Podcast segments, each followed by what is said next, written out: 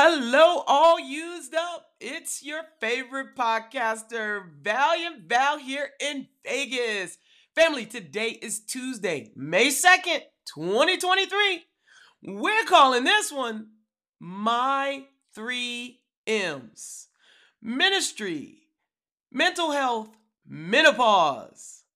I shall not die but live and declare the works and recount the illustrious acts of the Lord. Psalm 118:17. Let's talk about it. My 3 M's, my ministry, the how. Sometimes, family, I wonder how I got here. And I think back to March 2020, right before the pandemic hit. And I'm this scared woman in a zero isolation room who has double pneumonia, septic blood, and a doctor asking me,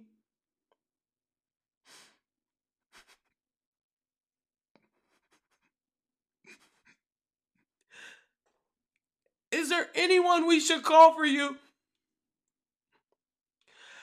I remember calling into the DAB, Daily Audio Bible, a community of prayer warriors that go through the Bible in a year. Please check them out at www.dailyaudiobible.com and leaving a prayer on the prayer line asking,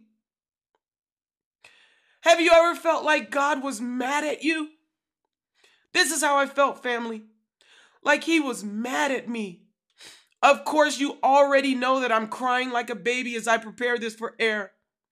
In that call, he cleansed me, as he does so many times when we completely let go and pour our hearts out to him. I mean, like, really let go and release all your burdens on him. It's all those moments when we have absolutely nothing left, that we allow ourselves to lean into him. And family, that's when he does his best work. What he did for me in that hospital room was nothing short of amazing. He healed me, he hired me, and he held me. First, family, he healed my body and my mind.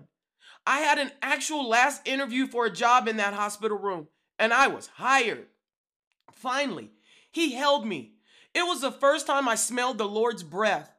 And it's so sweet, family. It's like honeysuckle meets sunshine on a slightly rainy day. It's the only way I can explain it. If you've ever smelled his breath, please leave us a comment on what it was like for you.